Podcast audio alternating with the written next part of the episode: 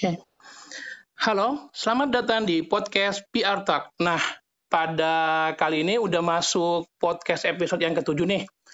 Saya tidak sendiri lagi nih, bakal menarik banget sih malam ini. Uh, pada episode ini kita bakal ngobrol seru-seru banget. Karena pembicaranya ini bakal ngobrol mengenai working as a PR professional. Bagaimana kita bekerja sesuai passion atau mengikuti alur. Nah, sebelum pembicaranya masuk, bakal saya perkenalkan. Dia merupakan perempuan yang energik, masih muda banget sih. Uh, namanya, aku biasanya manggilnya Teh Teteh sih biasanya. Soalnya beliau dari Jawa Barat, dari Bandung. Teh Yuni Miangsari.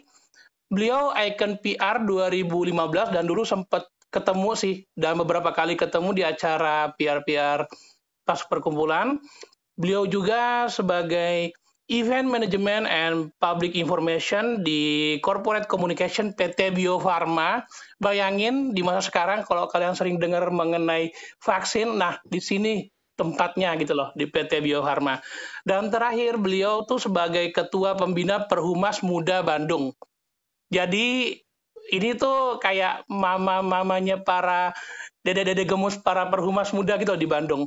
Nah, kita langsung saja. Halo Teh Yuni. Halo Yoko, apa kabar? Seru banget ya Teh bisa ketemu lagi. iya nih, walaupun nggak secara fisik ya ketemunya nah, ya, nggak langsung ya, tapi masih bisa bersilaturahmi nih benar. via telepon. Dengan kondisi saat ini yang iya. jauh menjadi ya mau nggak mau kita harus mengikuti mengikuti caranya sekarang ya iya, protokol ya. Protokol Tapi ya tetap tetap tetap kerasa enak sih, kita bisa tetap ngobrol asik sih nanti. Iya pasti. Nah. Eh makasih loh aku disebut muda, makasih loh. Eh, emang masih muda banget deh. ya, eh, bentar lagi aku bertambah umur loh. Hah? Ulang tahun aku nggak beda jauh sama Yoko loh. Nah benar, berarti Geminian juga kan teh? Cancer, masuknya udah Cancer. Oh, maksudnya udah Cancer, kan kira masih Geminian. Kan Juni. Enggak, kan, kan akhir Juni. Bukan kode loh ya, bukan kode ya. Enggak apa-apa, sebutin tanggal aja nanti.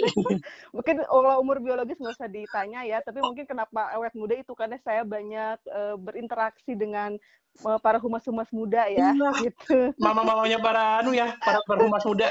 iya, iya, itu ada suka dukanya ya jadi ketua pembina perhumas muda Bandung tuh.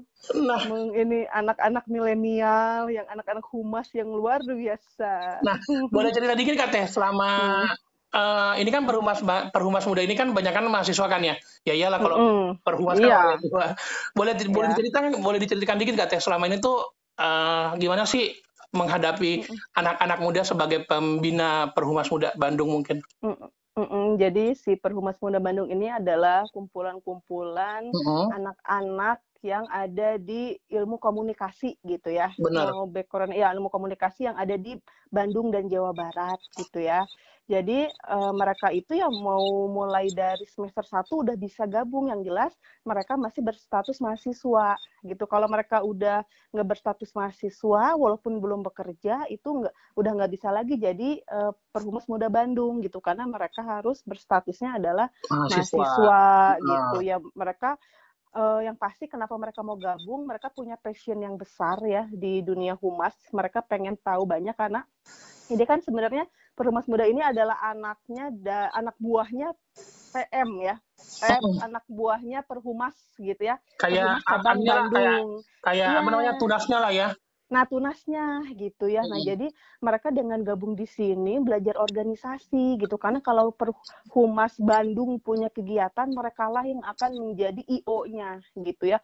Mereka yang akan kita kerahkan gitu ya. Mereka Bakal belajar banyak sih ya. Banyak belajar banyak banget, terutama networking itu yang nggak akan maksudnya yang mungkin yang nggak didapat di dunia perkuliahan ya gitu. Kalau cuma kuliah aja kan ya kita cuma dapat teori gitu ya. Kayak Yoko kan aktif banget ya dari zaman kuliah, makanya kita bisa kenal ya gitu karena karena networking itu sebenarnya penting dan itu bisa uh, dicari lewat organisasi-organisasi seperti salah satunya adalah uh, eh, PM Bandung gitu jadi mereka memang anak-anak yang luar biasa uh, punya rasa ingin belajar gitu loh yang tinggi gitu dan berusaha menerima masukan saran karena kan harus terbuka ya ya banget gitu. sih Iya gitu dan maksudnya ini kan sifatnya organisasi non profit ya Yoko ya. Jadi Benar benar benar ya. mereka benar-benar uh, apa ya dengan senang hati kita minta bantuan karena niatnya belajar. Tapi kalau niatnya cari untung secara materi ya jangan gabung di sini gitu ya. Tapi Beda ya. di sini kan ya kalau di Perhumas uh, Bandung kan ini banyak uh, praktisi ya. Jadi mereka kalau mau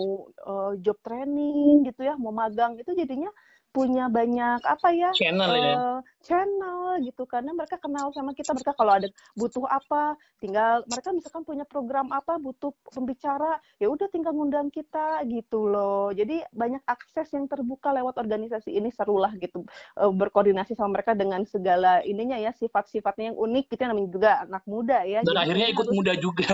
ikut muda juga gitu karena saya berusaha memahami sebagai ibunya anak-anak perhumas muda Bandung nah gitu jadi gini teh, kalau ngomong-ngomong kan tentang uh, ngomong-ngomong tentang uh, gimana sih kita untuk menjadi seorang PR kan. Tadi kan menarik tuh ketika ngomong tentang passion dan lain-lain loh. Nah, sebenarnya tuh teh kalau untuk seorang pemula sendiri tuh kira-kira persiapan persiapan yang akan dihadapi tuh uh, kan banyak tuh mahasiswa yang masih kebingungan ketika dia mungkin mau masuk ke dunia kerja. Bahkan aku pun dulu uh, bisa dikatakan uh, iya sih aku punya pandangan karena beberapa kali ikut organisasi dan beberapa mm -hmm. kali ikut acara-acara perhumas. Tapi mm -hmm. kalau misalnya anak-anak yang masih blank tuh kira-kira persiapan untuk jadi seorang PR profesional tuh teh seperti apa sih? Kalau mungkin dari mm -hmm. kacamata Teteh Teh Yuni sendiri. Iya, mm -hmm. sebenarnya mungkin ya banyak banget ini berdasarkan saya pengalaman dan kalau saya jadi uh, narasumber gitu ya kalau saya nanya sama anak-anak mahasiswa humas atau komunikasi ilmu komunikasi gitu ya kalian kenapa memilih ilmu komunikasi sebagai lanjutan studi kalian? Rata-rata jawabannya adalah saya menghindari hitungan. Dia tidak tahu ada ada, ada statistika di sini. Iya termasuk saya juga dulu awalnya gitu apa sih? Gitu kayaknya ah ya udahlah yang penting gue sarjana. Misalkan gitu ya. Nah apalagi dulu zaman saya itu nggak kayak sekarang ya Yoko ya. Belum terlalu digitalize kayak sekarang. Belum banyak organisasi yang keren kayak sekarang gitu ya. Jadi benar-benar uh, kuliah gitu ya. Benar-benar teori gitu ya. Kalau mau nyari tugas ya ke perpustakaan. Karena dulu belum terlalu ini internet gitu ya. Itu tahun ah nggak usah sebutin tahun nggak usah sebutin tahunnya nanti saya ketahuan. Kepikiran sih iya maksudnya. Tapi akhirnya uh, apa ya ternyata memang uh, apa ya pada saat memilih jurusan itu memang ada ketertarikan walaupun masih abu-abu ya pertama ya selain karena menghindari hmm. ilmu yang ada hitung-hitungan tapi saya memang ada ketertarikan untuk kayak di public speaking presentasi saya senang gitu ya hmm. jadi deh cobain deh ternyata um, pas begitu masuk oh ya menyenangkan gitu nah ini kalau organisasi hum eh kalau uh, kita sebagai saya saya ini pengalaman pribadi ya pada saat saya masuk ke Bio Farma itu kan dia uh, inti bisnisnya adalah farmasi ya vaksin Bener, gitu ya.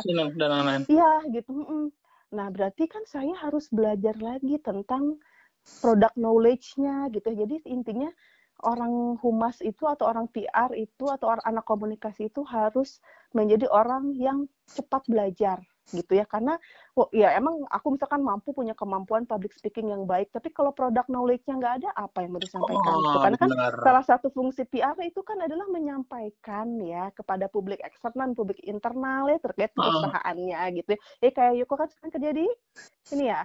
Uh, apa? di Nusa Nusa Petromin gitu ya Nah, coba belajar itu nggak di waktu kuliah? Enggak kan? Ya nggak ada sih. Kayak akhirnya kita ada, belajar tentang iya. produknya uh, perusahaan kita yang kita masukkan. Ya emang harus gitu sih ya, ya. Adaptif iya, sih ya, emang harus adaptif. Iya, kebayang nggak? Or, ah, saya backgroundnya dulu saya uh, mankom unpad ya, manajemen komunikasi mm. unpad gitu ya ya kemarin juga baru beres uh, pasca sarjana komunikasi di Universitas Islam Bandung gitu ya. Iya. Uh, apa namanya harus belajar tentang vaksin gitu. Jadi saya begitu masuk itu dua bulan pertama saya baca buku. Saya baca buku tentang vaksin karena salah satu fung, uh, tugas PR itu adalah menerima kunjungan industri di mana kita harus presentasi di depan uh, ya orang-orang atau yang backgroundnya farmasi gitu ya. Iya, ya, intinya mau nggak mau yang kita tidak tahu akhirnya kita harus tahu gitu iya, loh. harus ya. tahu gitu ya intinya mah orang PRP harus mau belajar dan cepet gitu loh harus cepet belajar baru kita bisa mengaplikasikan kemampuan kita yang kita dapat di dunia perkuliahan dan salah satunya kayak sekarang kalau orang yang udah rajin ikut organisasi insya Allah begitu kerja dia nggak akan terlalu kaku ya nggak ya kok? Iya ya sih, kan? benar banget. Sudah, karena udah terlatih jadi kalau apalagi anak komunikasi ya jangan cuman kuliah pulang kuliah pulang apalagi kuliah dugem gitu ya jangan, ya. jangan.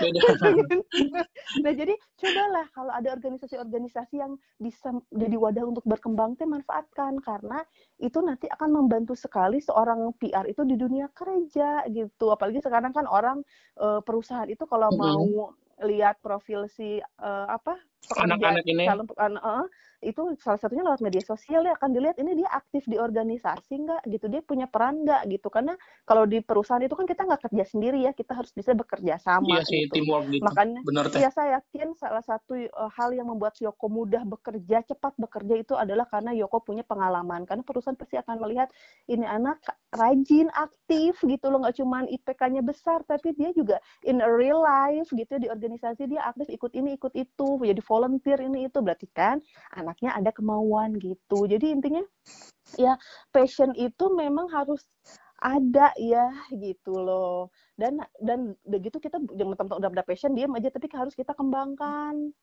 gitu nah cuma teh kadang tuh gini loh uh, kadang tuh mungkin bukan cuma mahasiswa sih kadang juga mm -hmm. kalau udah masuk uh, as a profesional kan ketika mungkin uh, sometimes dia dia merasa stuck gitu loh nah sebenarnya tuh mm -hmm. kalau menurut teh sendiri tuh cara untuk menemukan passion sendiri tuh gimana soalnya kan benar-benar kadang tuh orang awalnya dia mengatakan bahwa oke okay, passionnya saya di PR tapi kok lama-lama kayak mereka dia merasa bahwa kok beda ya dengan sebelumnya. Kira-kira iya. kalau dari pandangannya Teteh sendiri nih, gimana sih cara ya, menemukan ya, passion itu loh? Kadang itu membuat orang bingung.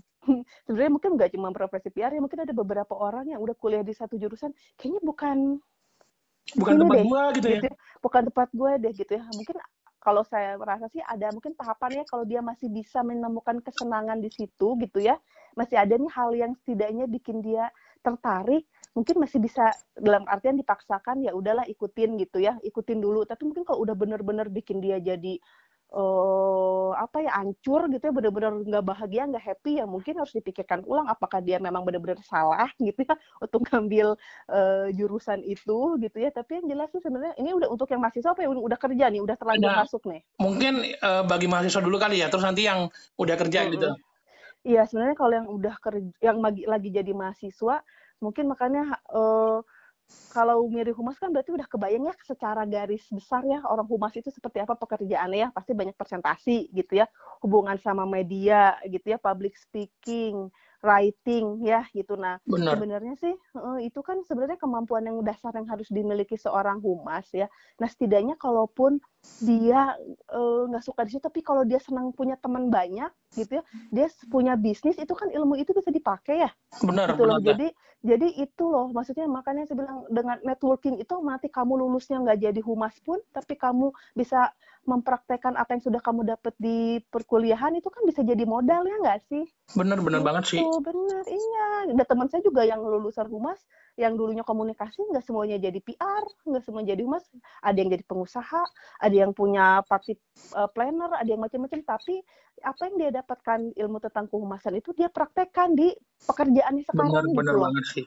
Iya, bener, bagaimana bener. negosiasi ya bagaimana negosiasi, bagaimana dia mengelola pesan ya kan, bagaimana mempelajari audiens, mengetahui nah itu kan kalau kuliahnya bener ya itu pasti tahu. Soalnya sih gitu. kayak gini loh, kadang tuh kita tuh merasa passion itu kan orang tuh ketika bingung, bingung tuh ketika kayak gini loh, hmm. uh, dia udah menentukan aku besok mau jadi kayak gini, tapi ketika dia kuliah misal dia tuh kayak hmm mentok mungkin, gitu. Ah, mungkin mentok. Mungkin ada juga kayak orang tuh yang istilahnya mungkin dari kepribadiannya yang introvert mungkin atau dia mungkin oh, gak iya. nyaman dengan keramaian. Akhirnya kayak kayaknya bukan tempatku di sini deh. Walaupun mungkin dia mungkin besok jadi PR walaupun dia PR PR-nya yang PR di kan PR kan banyak ya ada yang bagian media relation ada yang bagian iya, benar-benar iya. untuk konten creator di belakang iya, kan ada iya, juga iya. yang kayak gitu mungkin iya. bisa aja dia ke arah sana mungkin kali ya teh ya kok ya jadi buat orang-orang yang introvert dia merasa introvert kemudian masuk humas dan dia kemudian menemukan kok hiruk pikuknya terlalu ini gitu dia nggak nyaman jangan salah sebenarnya orang introvert juga bisa jadi humas karena ya itu kalau dia jago nulis kan dia nggak nggak harus jago public speaking kan kalau dia jago nulis itu pasti kepake. Iya gitu sih benar loh. benar. Ada orang yang jadi gini loh maksudnya kita memang bisa expert di segala bidang tapi nggak semuanya bisa punya nilai yang sama. Nah. Pasti pasti ada nah yang yang itu yang pasti kita ada yang dominan lah ya pasti ada yang dominan. Nah yang dominan yang kita rasa dominan yang kita suka itu kita asah. Jangan gara-gara kita merasa udah ini ya udah pesimis duluan ya kita ah ya udahlah kayaknya gue salah deh. Jadi yang penting gue lulus aja deh. Nah jangan. Tapi ngerasa nih oh iya ya harus lebih tahu oh ternyata salah satu kemampuan PR itu ya memang writing gitu ya bikin rilis writing content creator dalamin di situ. Oh berarti dia harus baca banyak buku atau dia sering bikin apa ya tahu tentang storytelling segala macam. Kan sekarang lagi modelnya gitu ya marketing by storytelling gitu ya bener lagi nah, lagi lagi masuk trennya itu bener Iya, jadi jangan dulu nyerah. Jadi itu balik lagi ke personalnya ya, gitu. Kalau dia bisa uh, memaksimalkan potensi yang dia miliki itu ya pasti akan berguna nanti gitu. Paham teh. Iya. Nah, mm -mm. terus teh, gini, sejauh mana sih sebenarnya passion itu berpengaruh terhadap uh, karir? Sangat berpengaruh. Kalau di dunia kerja ya kan nggak mungkin senang terus ya. Uh, gitu ya. Ada oh, iya kan? Uh, maksudnya ini dunia kerja tuh ya gitulah ya. Yoko juga udah bisa merasakan gitu tidak seindah yang kita bayangkan. Walaupun misalnya passion kita apa terus kita berhasil meraih itu ada di posisi itu dan nggak belum tentu enak terus gitu benar, ya benar, kan? benar, benar, iya gitu. Jadi uh, apa tadi tuh pertanyaannya? Kok jadi gefling sejauh mana sih sebenarnya tuh passion itu loh teh? Passion berpengaruh oh, iya. terhadap pekerjaan nah, itu Iya, jadi kalau dia punya passion, di situ dia mencintai apa yang dia kerjakan, dia tidak akan terlalu terpengaruh oleh omongan orang. Karena hmm. dia bekerja berdasarkan ya gue mah suka, terserah deh orang mau bilang apa gitu ya, mau komentar apa, tapi gue suka di sini gitu loh. Dan passion itu sangat membantu dan perlu dikembangkan gitu. Jadi kayak aku nih kenapa sih udah kerja gitu ya, di bidangnya lagi terus ngapain sekolah lagi? Ya nggak sih? Iya gitu, iya. yang nanya lo ngapain sih sekolah lagi? Kan udah enak kerja di BUMN misalkan gitu ya. Humas lagi sesuai sama background gitu nggak karena terus ngapain sih lo? Capek-capek lo kan udah punya anak dua gitu ya. Lo ngapain sih ikut organisasi gitu ya. Karena emang passion saya di dunia kehumasan. Saya pengen uh, secara prakteknya begini saya pengen tahu teorinya apa sih sehingga saya bisa mengaplikasikannya lebih baik lagi karena saya punya passion di dunia kehumasan. Jadi passion itu tuh membantu kita untuk terus belajar gitu loh ya kok gitu. jadi pengen pengen ya ya saya tuh suka di sini. Aduh eh, gimana ya biar membuat ini lebih baik lagi? Gitu terus udah gitu mau apa pun yang terjadi di perlu kantor gitu ya kita tuh karena udah mencintai pekerjaan itu ya udah nggak akan terlalu jadi bikin drop gitu loh karena passion kita di situ gitu. Jadi kadang tuh gini sih ya kayak orang tuh mikirnya uh, apa ketika kita ketika kita udah menemukan ketika kita udah menemukan passion kadang tuh yang kita lakukan hmm. tuh karena benar-benar karena senang kita bukan mencari hmm. sesuatu kita bukan kita nggak merasakan sebuah beban ketika bekerja ya nggak iya. Iya, benar. Bukan mikirin untung rugi, enggak. Hmm, kayak ngerasa bahwa ya udah aku kerja benar-benar kerja hmm. bukan untuk uh, bukan untuk semata-mata karena gaji atau karena apa ya benar-benar kerja bukan. karena kesenangan karena iya, senang ya, karena senang karena kita kayak bisa lebih memperkuat eksistensi diri juga bisa lebih mengembangkan juga. Akhirnya kita kerja dengan kesenangan dan nggak pernah bosan ketika menginjakan kaki di kantor ya nggak sih kayak gitu nggak Iya, ya kok aku udah kerja hampir 11 tahun ya di Korpol Farma ya. Tahu nggak aku tuh kayaknya tuh nggak kalau kalau nggak ngitung tahun aku tuh kayaknya tuh baru kerja tiga tahun yang lalu tau nggak? Kayak baru merasa ya, masuk gitu teh ya? Iya, iya baru merasa masuk karena gini ya kalau namanya humas itu kan 24 jam gitu ya.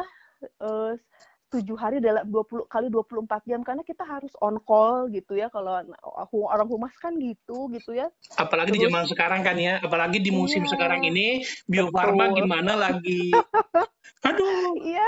menjadi sorotan dengan vaksin dan lain-lain. Iya lagi seksi banget gitu ya si Bio Farma tuh lagi banyak dimintai ya media lagi menyorot kita publik lagi nyorot kita otomatis kerjaan humasnya pun lagi padat banget gitu ya.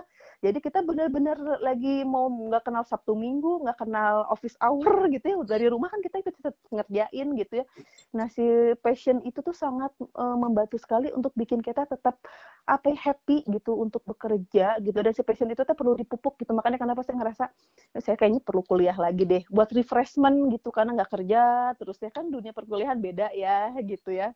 Benar-benar di saat orang-orang hmm, pengen gitu. berlibur malah teteh memilih kuliah untuk menyegarkan pikiran ya.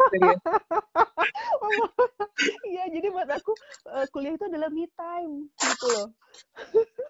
Beda banget ya teh.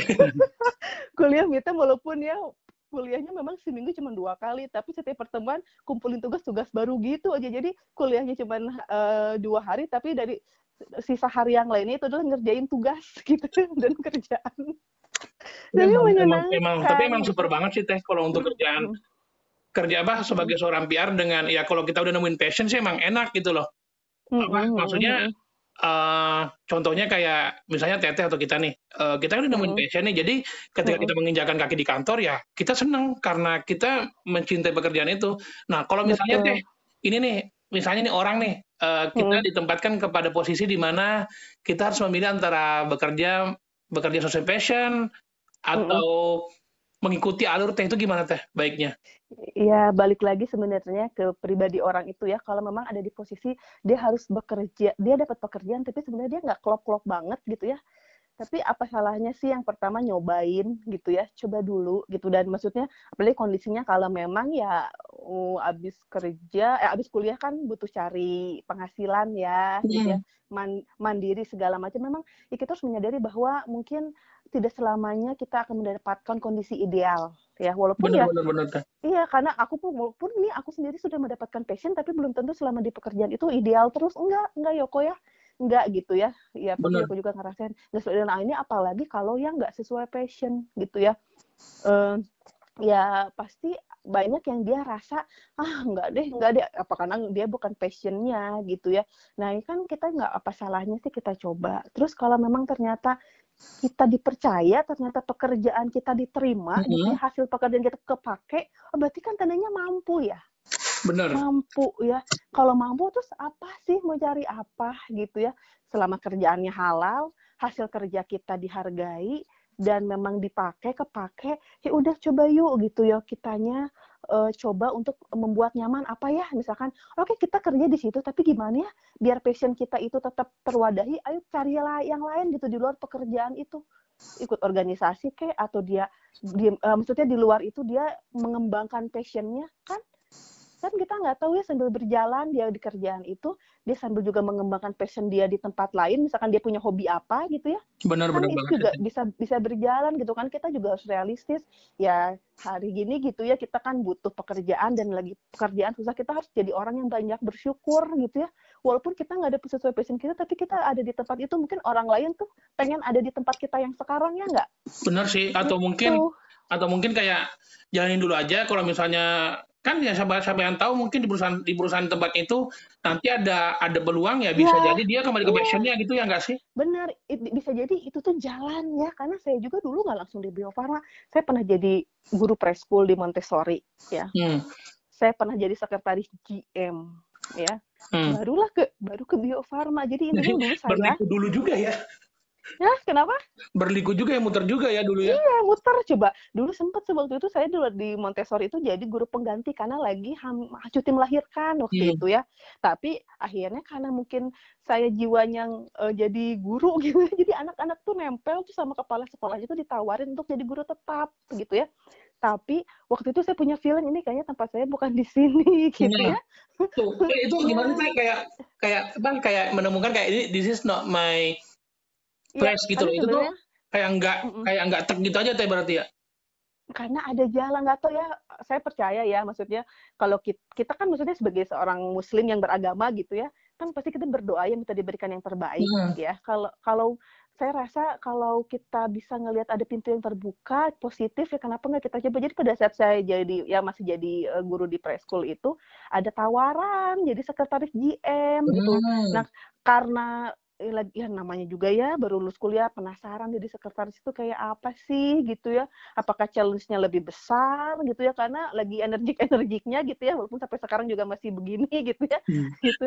Nah jadi ya udah deh kayaknya aku mau coba deh gitu. Kalau memang nggak cocok siapa tahu bisa balik lagi ke jadi guru itu gitu hmm. kan. Gitu tapi ya lumayan lama lah jadi sekretaris GM itu baru Bio Farma buka lowongan akhirnya gitu. masuk lah. Jadi ya, jadi kita harus percaya. Maksudnya walaupun kita punya rencana kan, tapi tetap Tuhan ya yang menentukan ya, yang mengatur jalannya ya. Nah tugas kita tuh tinggal ngikutin jalurnya gitu loh Yoko. Berarti ngikutin jalurnya. Hmm. Berarti pokoknya intinya gini ya, kita tuh ngikutin apa? Ngikutin jalur, kuatin passion. Hmm. Pokoknya hmm. selama kuliah sebisa mungkin kita nyiapin pokoknya kita nyiapin dulu deh apa yang diperlukan sebagai seorang PR entah itu Iya. bisa setelah lulus kuliah kita kerja di PR langsung atau mungkin kita Mm-mm. dibelokkan dulu sama Tuhan yang penting kita udah Mm-mm. punya kita udah punya persiapan intinya kayak gitu lah ya Benar, benar, benar. Jadi pengalaman saya berhadapan sama orang itu ya pada saat jadi guru, jadi sekretaris itu tuh membawa saya menjadi lebih matang pada saat saya mm, diwawancara di Bio Farma, ngerti nggak? ah ha, ha, jadi apa ya? Jadi yang membentuk saya itu adalah pengalaman-pengalaman yang sudah saya jalani gitu loh. Gitu mungkin kalau saya tiba-tiba ke Bio Farma belum tentu saya langsung masuk ya nggak? iya sih mungkin kayak dia Iya. kayak kayak belum matang secara komunikasi mungkin maybe bisa bisa juga kayak gitu. Iya, iya, gitu kan. Sebenarnya guru terbaik adalah pengalaman ya sebenarnya, gitu kan. Gitu. Jadi kita mah ya ikut dulu aja aja alurnya selama itu baik, tidak merugikan kita gitu ya. Yuk ikutin dulu gitu. Walaupun memang yang kita dapat itu belum sesuai passion kita, tapi bisa jadi dari pijakan itu untuk melangkah ke passion kita gitu loh. benar Cuman masalah waktu, cuman masalah waktu aja gitu ya, sambil kita berdoa meminta yang terbaik. soalnya ya eh, ya emang sih banyak apa ketika misal emang sih banyak ya namanya apa jurusan komunikasi kan apalagi yang satu teh kita kan ingat kan kalau jurusan komunikasi ini kan bukan cuma bukan cuma jurusan komunikasi aja yang bisa masuk di seorang PR atau marketing communication Betul, betul. kita diperebutkan oleh banyak jurusan lain gitu loh Betul, posisi saya bisa diganti sama orang farmasi yang jago ngomong, coba yang betul jago betul nulis, banget coba. Jadi apa sih yang kita harus punya keunikan? Ayo, ini teman-teman yang mungkin dengar yang masih mahasiswa ya, dalamin soft skill kalian bahasa, misalkan ya, bahasa mah pasti kepake aja gitu loh ya kok ya. Bahasa Inggris di luar itu, misalkan kemampuan desain, konten creator itu coba didalami, ikutan. eh, sekarang kan banyak webinar gratis ya gitu. Benar jadi jangan ma- jangan jangan mager gitu jangan main game online karena ya kalau kita mau dapet ha- passion sesuai dengan passion kita itu juga harus dibarengin sama kerja keras sama usaha gitu loh. Agak emang agak berat sih emang sekarang soalnya kan satu apalagi kan di tengah ya satu sih emang di tengah pandemi kayak gini banyak ya mahasiswa yang udah lulus yang intinya lulus lulus yang benar-benar lulus di saat pandemi kan mau nggak mau kan benar-benar ekstra nih nyiapin yang lain-lain harus iya. ngapain apakah harus mengikuti passion menjadi seorang PR masuk sebagai PR tapi dengan terpaksa atau eh, ngikutin alur tapi iya Ya, emang pilihan tuh banyak sih emang yang agak susah. iya iya iya iya benar ya apalagi kayak sekarang nggak cuma yang cari kerja yang mau magang aja sekarang susah ya kok Iya sih teh. Iya, kondisi benar. sekarang juga kayak di Farma kan lagi nggak nerima dulu karena kita sangat membatasi jumlah orang yang ada di dalam eh, perusahaan gitu kan. Bahkan yang 45 tahun ke atas itu WFH. Berarti karena teteh, kita- kalau teteh kan betul masih apa masih masuk fleksibel Masuk. ya bolak-balik. Masuk, masuk, masuk, masuk tiap hari kalau yang di bawah 45. Wow. Iya, udahan WFH-nya kecu- kecuali kalau 45 ka- tahun ke atas dia ada jadwalnya. Tapi kalau 45 tahun ke bawah ya udah ngantor seperti biasa. Gitu. Karena kan Bio Farma itu salah satu industri strategis ya di bidang Iya untuk saat kesehatan. Ini. Iya, apalagi kan kemarin kita peran kita sekarang lagi ini banget ya orang lagi nungguin nih vaksin gitu ya. Itu udah Gitu. menjadi pemberitaan paling anu sih paling ditunggu-tunggu. Iya. Apalagi pasti nih sama pasti tim-tim tim korkomnya ini udah aduh ditungguin media tapi Iya, kita udah ini aja udah bikin banyak yang nanya udah ya udah terbiasa bikin draft jawaban untuk media gitu kan.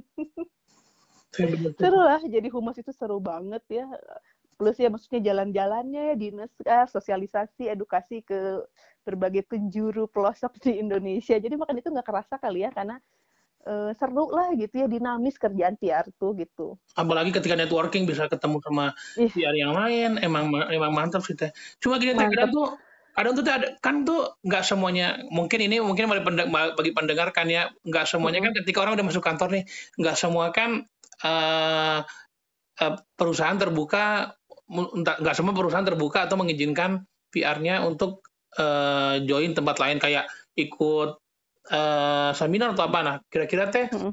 menurut Teteh tuh gimana sih caranya seorang PR tuh kayak untuk mengembangkan diri tapi walaupun, tetap di kantor misal soalnya kan nggak nggak menutup kemungkinan nanti ada juga tuh kantor yang kayak ngapain sih harus ke tempat ini atau gimana sih cara izinnya Mm-mm. biar bisa ikut join kayak misalnya ikut Javiro atau apa dan lain-lain atau ikut KNH dan Mm-mm. lain-lain itu kira-kira gimana teh? Mhm. ya biasanya kan yang gitu sistemnya ada pelatihan ya, ada SDM yang ngurusin gitu ya uh, untuk pelatihan prosedurnya gitu ya. Kita bisa ajukan itu sebagai pelatihan karena sebenarnya kalau setiap perusahaan itu memang menuntut karyawannya untuk mengupgrade mengupgrade diri gitu ya, mengupgrade skill. Ya sayang sekali kalau si perusahaan itu nggak ngasih kesempatan buat karyawannya untuk mengupgrade diri ya kayak seminar, ikut apa KNH, Jampiro itu kan uh, hal yang baik ya apalagi kalau orang humas mah memang kalau gini ya mungkin tergantung perusahaan ya kalau iya, buat farmasi melihat bahwa iya humas gue tuh harus gaul gitu harus, harus ya. kenal ya. iya harus harus kenal banyak orang karena memang tugas humas mah kan uh, networking ya jadi benar, kalau benar. kita ada apa-apa butuh kerjasama nggak usah pakai materi tapi dengan kedekatan itu kan fungsi humas tuh gitu loh dengan media dengan segala ini apa ya harus ada kedekatan. Salah satunya memang lewat sih pelatihan-pelatihan itu. Gitu ya. Saya sih belum nemu ya perusahaan yang memang sering nah bisa jadi kalau perusahaannya begitu sama humasnya humasnya kurang deket sama orang internalnya. Nah iya. Gitu. pendekatannya. jadi, pendekatan. Jadi humas itu jangan cuma baik keluar tapi di dalam juga harus membina hubungan baik. Biar mereka melihat positioning kita tuh baik di perusahaan itu ya. Uh, uh, apa ya mudah diajak kerja sama dan kita tuh punya peran yang besar gitu. Kita harus strategis, membuktikan bahwa iya strategis gitu. Dan itu memang PR banget apalagi ya kita oh, Korkom itu bukan bisnis utamanya di biofarma gitu ya. Tapi kita bila, uh, bisa menunjukkan bahwa nih uh, biofarma butuh Korkom loh karena kalau masyarakat luar nggak tahu kita punya produk ini lewat media siapa yang mau menyampaikan ke media kalau bukan korkomnya? Siapa yang bukan bikin strategi komunikasinya uh, uh, apa kalau bukan korkomnya? Jadi kita harus meyakinkan manajemen dan bagian-bagian terkait bahwa ya mereka butuh kita gitu. Oke okay, paham sih teh nah terus teh mm -hmm. gini. Uh, selanjutnya teh kalau menurut, menurut teh tuh berbicara kita balik lagi kan berbicara tentang passion ikutin alur dan lain-lain. Nah kira-kira teh saran Tetek terhadap para pendengar baik itu mahasiswa atau mungkin PR pemula, PR pemula yang mungkin baru masuk ya kayak aku kan tertarik kan ini kan baru baru aku baru masuk apa ya hmm. intinya baru baru masuk industri PR tuh nggak lebih dari tiga tahun tuh baru yang baru hmm, tiga hmm. tahunan tuh nah, kira-kira ada saran nggak teh buat para pendengar uh, gimana sih sebagai seorang PR profesional tuh untuk menentukan uh, alur kerjanya atau mungkin dari hmm. passionnya untuk bisa mengembangkan uh, diri sebagai seorang PR. Ya, terkhusus untuk mahasiswa yang ngambil jurusan PR ya. Uh, jadi gini, kalau kalian adalah berjenis kelamin laki-laki gitu ya, tiba-tiba pas masuk PR merasa ini mah kayaknya cewek banget misalkan gitu ya, hmm. kayaknya cewek banget sih kayaknya kalau jadi PR itu pikiran yang salah. Kenapa? Karena kalau di PR perusahaan atau korkomnya di perusahaan itu rata-rata kita punya yang namanya own media. Hmm. Apa itu own media? Jadi kita bisa memproduksi konten-konten kita sendiri. Nah, kita butuh apa? Kita butuh videographer, kita butuh fotografer, kita butuh content creator, kita butuh presenter. Di situ ya nggak mengenal jenis kelamin gitu ya. Jadi uh, para uh, apa namanya baik perempuan maupun laki-laki yang ada di jurusan PR ini mempunyai peluang yang sama gitu ya. Gitu asalkan ya kalian tuh uh, expert di soft skill yang kalian punya gitu. Jadi sekarang gini loh nanti kan persaingan itu akan berat ya. Setiap tahunnya akan ada ribuan lulusan PR di seluruh Indonesia yang pasti ikut apply ke setiap perusahaan yang buka lamaran. Nah, ya pasti kita kalau perusahaan kan minimal buka ini ya persyaratan secara administratif ya, Benar. ya saya yakinlah banyak yang lolos tapi biasanya yang yang diambil itu ya oke pasti yang pintar banyak saya yakin yang pintar banyak gitu ya hmm. tapi itu saya balik lagi ke ke organisasi yang kalian ikuti atau pengalaman yang kalian punya selama kalian jadi mahasiswa itu yang akan menjadi nilai unggul kalian di tengah persaingan yang luar biasa. Jadi sarannya yang sekarang itu ya kalau kalian sudah terlanjur masuk jurusan PR, kalian harus cari kalian punya kelebihan di bidang apa dan dalami itu. Dan itu akan menjadi modal kalian gitu ya. Baik mau introvert mau extrovert ya terus dalami bidang itu. Dan dari sekarang kalian ikutlah komunitas ya atau organisasi ikut it, dan kalian aktiflah di komunitas atau organisasi itu karena itu yang nanti akan menjadi modal dan latihan kalian pada saat nanti kalian terjun di dunia kerja. Itu ya. Nah yeah. untuk orang yang sudah kerja sebagai humas atau PR tapi kalian ternyata uh, menemukan situasi yang tidak sesuai dengan yang kalian bayangkan gitu ya. Ya yang penting kalian punya niat untuk belajar dulu usahain dulu gitu ya di situ uh, apa ya uh, cari orang-orang yang ber, berteman sama orang-orang yang bisa bikin kalian semangat bukan yang toksik gitu ya karena yang toksik itu emang ganggu banget gitu ya ya karena dunia kerja itu memang ya welcome to the jungle gitu ya. Jadi kita kita kitanya yang harus pintar-pintar jaga diri. Kitanya juga yang harus pintar-pintar uh, meng, apa yang menghidupkan semangat yang ada di dalam diri kita gitu. Jadi uh, apa ya ya banyak ya, maksudnya ingatlah mungkin ada banyak orang di luar sana yang pengen ada di posisi kita saat itu gitu saat saat sekarang gitu. Jadi jangan dulu gampang nyerah uh, sambil terus ada di situ stay sambil kalian cari-cari mungkin ada peluang di tempat lain. Hmm. gitu. Gitu aja. Sebenarnya sebenarnya emang emang balik ke orangnya lagi sebenarnya teh. Dia iya balik lagi. dia dia udah mentok belajar di situ atau masih bisa mengembangkan mm -hmm. diri. Soalnya mm -hmm. soalnya ya kita tahu bahwa PR itu eh, profesi PR itu bukan cuman bukan cuma bisa dimiliki sama seorang eh, jurusan komunikasi banyak mm -hmm. yang bisa menempatin jadi kalau kita nggak punya keunikan kita nggak punya uh, nilai lebih ya wassalam kita bisa wassalam. aja di bisa aja ditukar kapan aja gitu loh Sambil, yeah. sambil, jadi ya mau nggak mau yang namanya passion yang namanya uh, skill itu dibubuk dari sekarang sih emang bagi yang udah bekerja ya sebisa mungkin pengembangan dirinya ya keluar uh, maksudnya, maksudnya bukan, bukan keluar dari kantor sih kayak keluarlah dari circle kantor sebisa mungkin untuk mencari informasi baik itu dari komunitas mungkin atau dari pertemuan-pertemuan rutin sama BR itu nggak sih mbak? Iya iya terus kalau di mungkin kalau untuk kerjaan humas ada yang bilang ah gampang gitu ya misalkan ya, ah enak orang kali ya. Oh, oh enak ya jalan-jalan aja misalkan gitu ya. Hmm. Oh, enak ya sebenarnya. Nah, kita tuh apa ya? Ya kan sekarang juga di era media sosial ya. E, bijaklah gitu ya karena orang humas kan erat sekali ya dengan penggunaan itu gitu ya media sosial gitu. Jadi ya, karena gini di saat kita menjadi humas perusahaan gitu ya Eh, media sosial pribadi kita juga akan menjadi bagian dari itu. Nah, benar sih teh itu juga aku yang bikin ya. teh.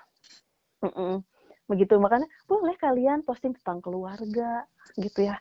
Tentang kehidupan pribadi tapi yang positif. Jangan pakai uh, kata-kata ya hinaan cacian makian ya.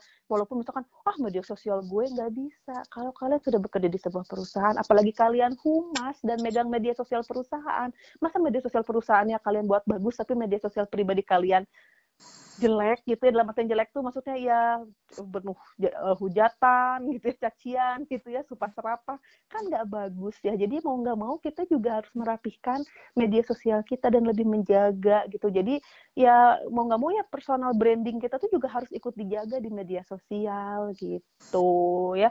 Ya jangan lebay juga jangan alay juga kan kasihannya nanti intinya orang emang lain. kompleks banget sih teh ya. Iya iya sebenarnya gitu jadi emang apa emang sepanjang pembicaraan ini emang menarik sih lebih ke gini sih teh uh, apa yang bisa kita tarikan. Sejauh mana sih sebenarnya tuh seorang PR menjadi seorang profesional? Satu selama dari mahasiswa pun udah mau nggak mau emang dia udah harus mencari apa yang dia suka. Entah itu mm -hmm. pokoknya PR itu nggak langsung cering jadi mau nggak mau harus dipupuk dari sedari hmm. sedari lama gitu loh sedari mahasiswa iya. ketika misalnya udah masuk di perusahaan pun mau nggak mau kita menjadi menjadi intinya kayak brand ambassador atau penyambung lidahnya ke masyarakat kan jadi iya, mau betul. harus belajar terus adaptif dan lain-lain Mm-mm, betul banget ya kok gitu paling kalau dari semua pembicaraan itu paling yang bisa kita yang bisa kita uh, berikan ke teman-teman nih sebisa mungkin dari sekarang cobalah menemukan apa yang kalian sukai, skillnya diperkuat. Ingat uh, mau nggak mau kita akan menghadapi masa yang berbeda untuk ke depannya dan semoga hmm. uh, intinya teman-teman bisa menemukan passion secepatnya atau yang mengikuti alur bisa menemukan benih-benih untuk mengikuti alur tersebut dan akhirnya bisa bisa lebih baik lagi untuk uh, di ranah kerjanya ya Teh ya. Mm-mm, betul sekali. Jadi yang mahasiswa dari sekarang deh. Kalian apalagi kalian tuh hidupnya di, lagi di dunia yang enak, yang saya canggih gitu ya. Aksesnya tuh mudah gitu loh. Mau belajar gampang, intinya kita tinggal ikut webinar dan lain-lain. Iya, tinggal lagi ke dirinya dia mau belajar apa enggak karena sebenarnya fasilitasnya banyak gitu. Bah, gitu sih emang. Dan ini cukup nggak kerasa ini udah 30 menitan lebih dan emang, emang benar ya kalau kita ngobrol tuh nggak nggak ada nggak ada rasanya gitu loh kamu ngajak ngobrol orang humas sejam juga nggak akan berasa. Apalagi kita ngomongin tentang di ranah PR gimana gimana perusahaan lagi menghadapi yang lain. Uh -uh. Kalau dari aku teh gini teh, paling teh udah cukup komplit banget sih teh mengenai apa yang harus dipelajari sama anak-anak uh, muda di luar sana atau PR. Pro mungkin dari Teteh ada yang mau disampaikan lagi teh mungkin buat para pendengar atau Cukup lah Yoko, udah cukup, ya. cukup lah.